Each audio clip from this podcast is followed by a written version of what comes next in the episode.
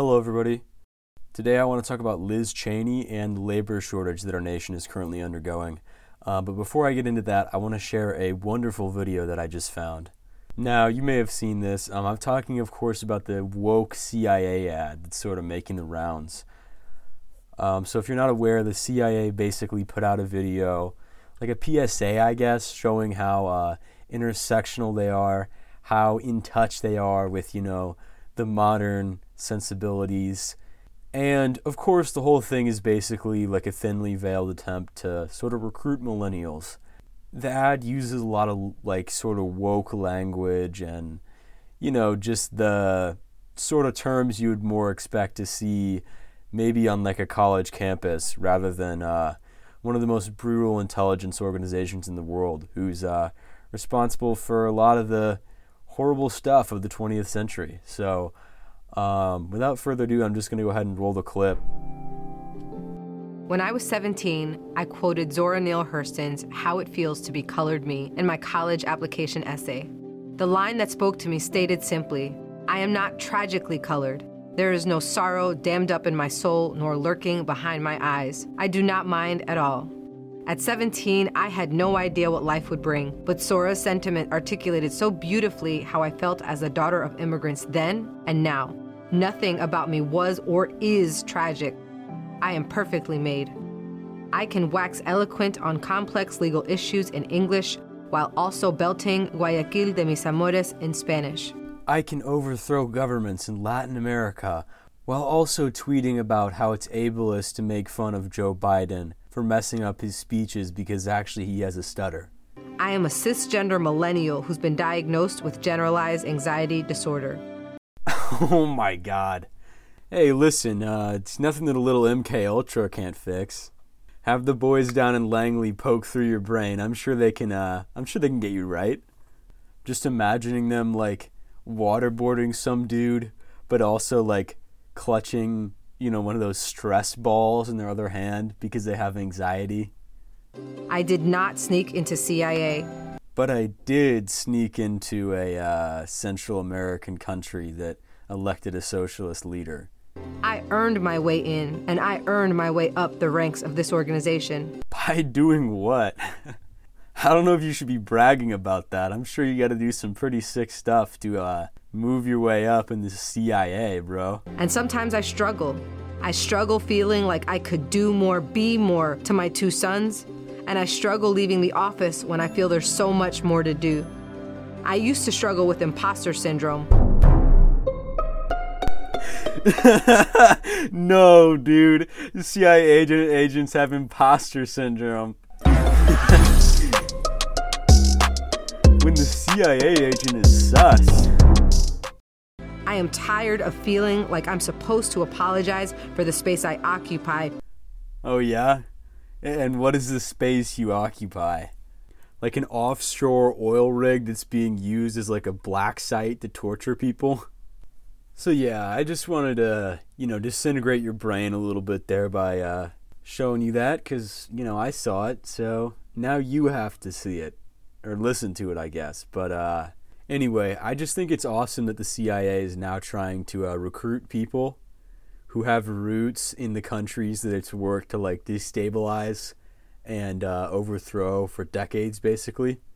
Like obviously, all the like diversity language and stuff, like that's not the bad part. It's just funny to like see probably one of the most evil organizations on earth using the language of like mental health matters. But you know, I guess like they got to appeal to uh, the people they try and recruit from. And who is that? I mean, it's pretty much always like elite colleges and stuff. And those are how those people talk now. So that's how the CIA is going to be. I'm sure in like 20 years when they're trying to recruit Zoomers, it's going to be like, I am epic and swag pilled. I refuse to apologize for the space that I take up. I am based. Anyway, on to a little bit of more uh, sort of like heavy, weightier topics. Um, our nation is undergoing a little bit of a labor shortage right now, particularly in like the service kind of fast food industry. Reading here from the New York Times, it says, as diners return, restaurants face a new hurdle finding workers. Owners across the country report a shortage in help as rebounding businesses force them to compete for a shrunken pool of applicants. So, I mean, yeah, it's pretty simple. Like, a lot of people are qualifying for unemployment insurance. And as a result of that, their sort of situation has changed. So, yeah, tragically, fast food places are not able to uh, find enough workers. I mean, frankly, I really can't understand why people wouldn't want to uh, work a fast food job where they're getting yelled at by customers all the time who didn't get their treats exactly right. They're masked up on their feet all day, and on top of that, they're like at risk for a virus in the middle of a pandemic. Yeah, I really can't see why people wouldn't want to wouldn't want to do that, wouldn't be interested in that. And so a lot of these articles are blaming unemployment insurance. But look, there's a simple solution here. Maybe pay the workers more. Supply and demand. If you're not able to get enough workers at a given quantity of pay, guess you got to raise the pay. Now, are they going to do this? No, they're just going to lobby states to sort of end unemployment insurance. It's interesting because, like, because of some of the sort of COVID relief measures, it's sort of taken the boot off a lot of people's necks. And so when we see that, instead of our reaction being, wow, our jobs in our economy are kind of suck. They're not fulfilling to people. They don't pay well. Maybe we should reevaluate our economy. Maybe we should restructure our economy. The response is press the boot tighter. Any like sense of security that people might have felt. Okay, never mind. Guess we got to take it back. I don't know. I, I think it's interesting that it's particularly like fast food service jobs that are being hit with this shortage because those are like some of the worst jobs to work. And the reason is Americans are little tyrants, dude. Americans like love to lord over waiters and like fast food employees. It's so sick because a lot of these people, you know, even though they're living in the land of the free, home of the brave, they don't really feel too powerful, you know? They go to work, their boss tells them everything to do. They go home, their kids don't respect them, their marriage is falling apart. But hey, at least when you go to Hardee's, you get to boss around the guy taking your order, right? When you're sitting in IHOP, you get your own little personal slave in the form of a waiter. It's almost like the same psychological mechanism by which people become cops because they just really feel the need to exercise power over people. I honestly think that's one of the reasons that it's the fast food industry is being hit so hard is because those are the jobs where employees have to interact with customers and where employees are basically yeah, have like a subservient relationship to customers and the customers feel like they get to boss around the employees and they really enjoy that, you know? There is like a certain uh, Karen psychology that enjoys just being able to order around like a waiter. Gives them a sense of superiority, you know? Makes them feel important.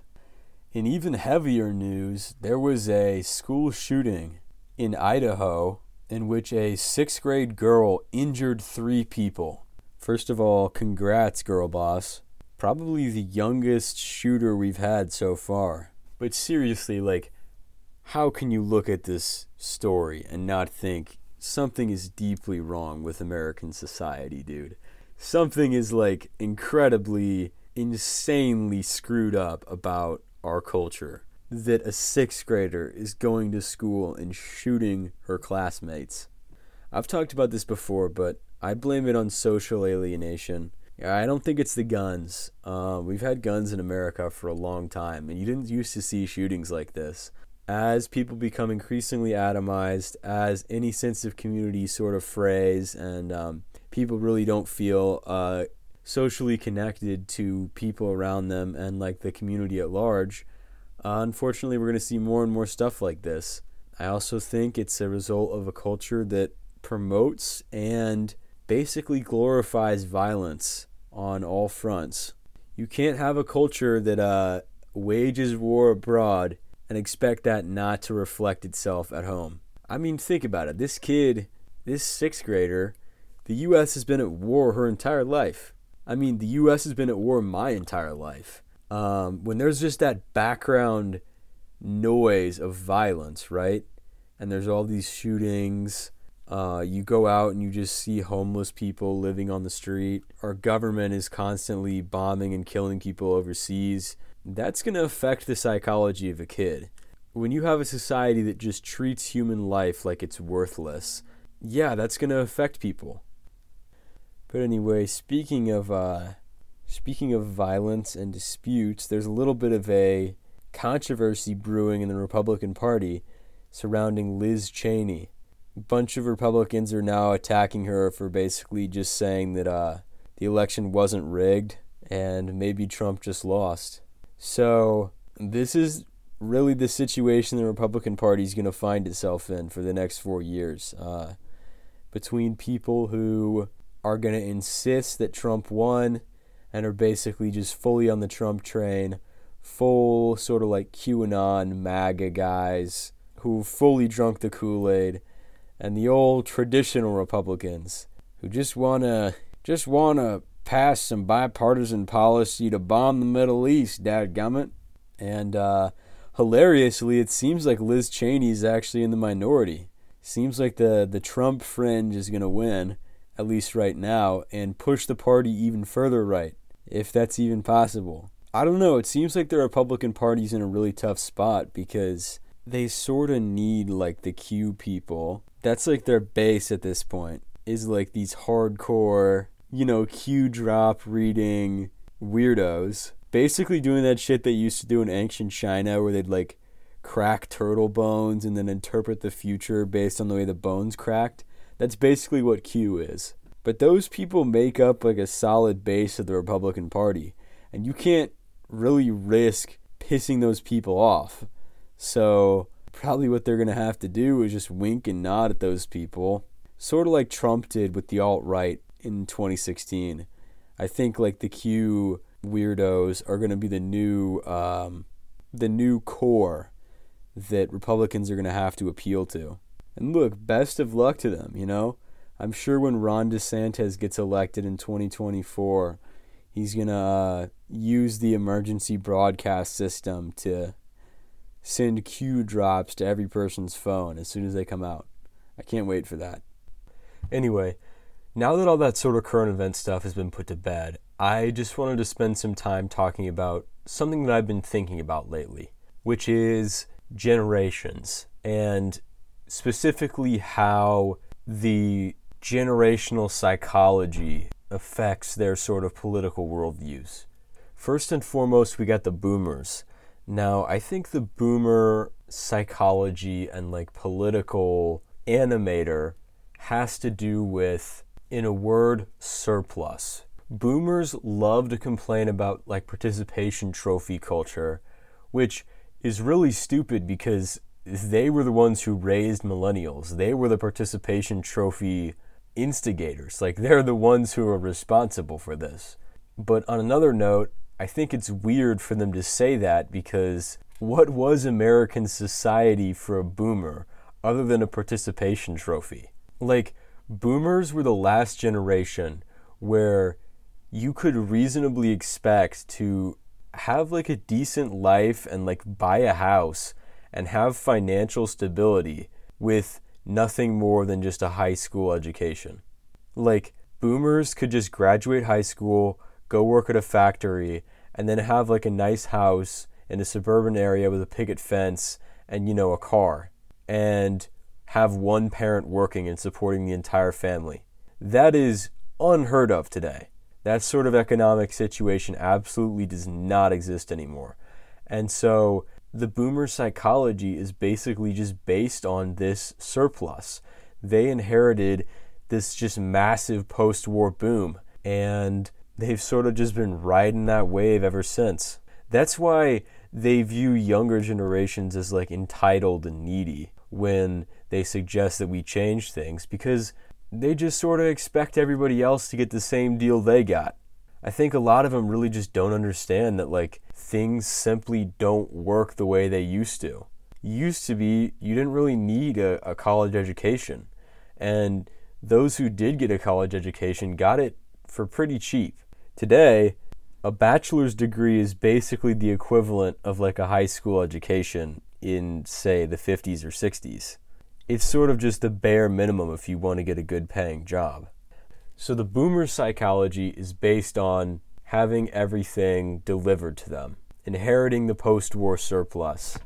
Now, the millennial psychology, in my opinion, is distinct in that it is based on having everything promised to them, but then not delivered. I think this is a big reason why a lot of millennials are like very infantilized, you know? They just enjoy playing their Switch and just like watching shows, you know, watching Disney, being very comfortable. You know, these are like the Disney adults. They just enjoy being very comfortable. They've always got like some sort of media playing, you know, they're always watching shows, always gaming, always stimulating themselves. Um, they need everything delivered to them.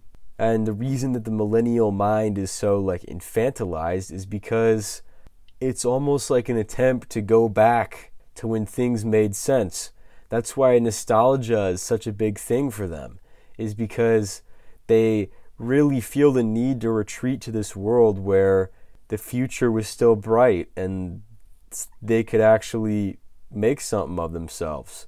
Now, because millennials realize they got screwed, they're a little bit more open to sort of leftist ideas, which is good.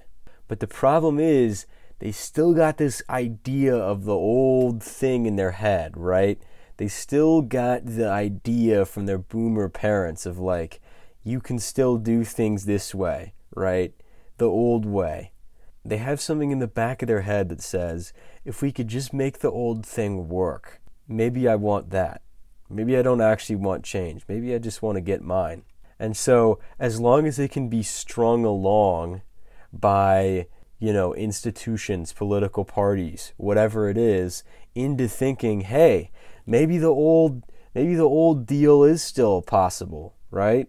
Maybe I can get to that place that my parents had. As long as they think, oh, but maybe there's a chance I still can get it. Maybe I can reclaim the dream. They're not going to be able to commit. They're going to duck out at the critical moment because well, I don't know, guys. Maybe we can still figure things out because they have to think that. Now, the Gen Z psychology is basically based on knowing the deal is bogus from the start. And I'm not trying to be Mr. like, oh, Gen Z is so tough.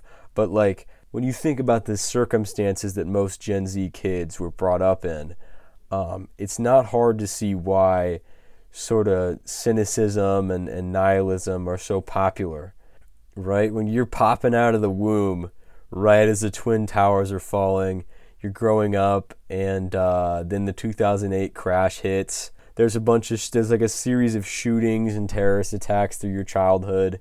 You're literally doing like mass shooter drills at school. How are you not supposed to think that the American dream is dead after you experience that, you know? So that's why anyone from Gen Z could easily see that the sort of boomer paradigm is just laughable and it's not possible anymore. But also why the millennial sort of infantilization and retreat to childhood is stupid as well. Not that like everybody in Gen Z had horrible childhoods, just that like we were never really promised as much as the millennials were by the boomers. And to the extent that we sort of got the you can be whatever you want to be talk, it was very half assed and again, I'm not trying to make out Gen Z to be like super woke or whatever. I think the main problem with Gen Z is that they're just stuck in this sort of uh, nihilist mindset. Because, yeah, you see all the problems in the world, you're like, okay, clearly the fairy tale we're being taught about how if you just work hard and put in the hours, you'll be rewarded is, is stupid. But nobody knows where to go from here because the boomer's story might be a fairy tale, but at least they knew how to tell stories. Gen Z is so thoroughly divorced from anything like real or sincere that I think it's going to be hard to shake people out of apathy if something that might actually have a shot at changing things rolls around. Now, as, as far as Gen X goes, I really don't know how to fit them in here. I think the story of Gen X, you know, being brought up in the 80s, mainly has to do with um, globalization. Because that was sort of the era where, um, after the 70s, which was like sort of a hard transition period from the post war boomer dream to this new multinational economy, the 80s was almost sort of an era of, of promise because the economy was doing well and so the Gen X mindset is almost like this weird failed prototype of like, hey, maybe we can make this new thing work. Like rebelliousness and uniqueness and authenticity among all is prized by the Gen Xer. Gen Xers need all their shit to be authentic. And I think that speaks to the fact that, like, yeah, you have this roaring economy, right? But everything's shipped off overseas. Everything is now increasingly, especially in the 80s, increasingly artificial, increasingly removed from reality.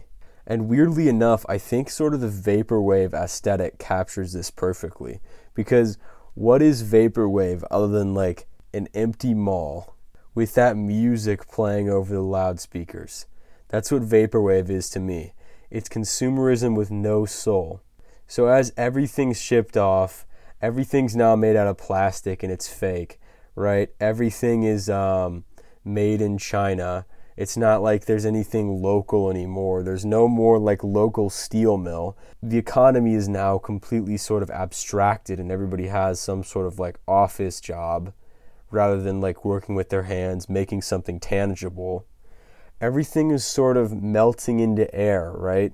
Everything is artificial. Everything is sort of pulling back. All the muscle dudes like the Arnold Schwarzeneggers, they're all on steroids. Everything is completely fake and plastic and airbrushed, right? And so the Gen X counter response is sort of to grasp onto anything real, anything authentic, anything true. And that's why they're so obsessed with authenticity because they they need to cling to something, anything that's actually real. And that's why the sort of 80s rebel loner archetype is so strong, is because it's like in absence of any social bonds, right? The factory in your town has long been closed. Any sort of sense of community that might have once been felt is quickly melting away um, towards pure consumerism. In that framework, what can anybody really do but just embrace rugged individualism and try and be as cool as possible by themselves and sort of generate like a, uh, an authenticity field that they carry with them everywhere? Because the Gen X psychology is always seeking the authentic, the highest honor is to carry that authenticity in yourself, to be cool, to be sort of a, a rebel. Now, is this a broad generalization? Of course. Is this based on any research or empirical evidence or anything like that? Of course not. Who do you think I am? But these sort of patterns and motifs and archetypes I've seen pop up again and again in people of these different generations that I've described. And I think you probably you probably can relate to what I'm talking about. Like you can feel it. Like it's it's true. This is how things are in like a very broad sense. And because each generation was brought up under unique circumstances and has like a wildly separate worldviews from each other because of this, they'll naturally view the others as stupid or insane for thinking any other way. When in reality, everybody's just working off a brain that's like been imprinted in a different era. Anyway, that's it. That's it for this week. Um, yeah, my school semester ends soon, so expect the content volume to increase.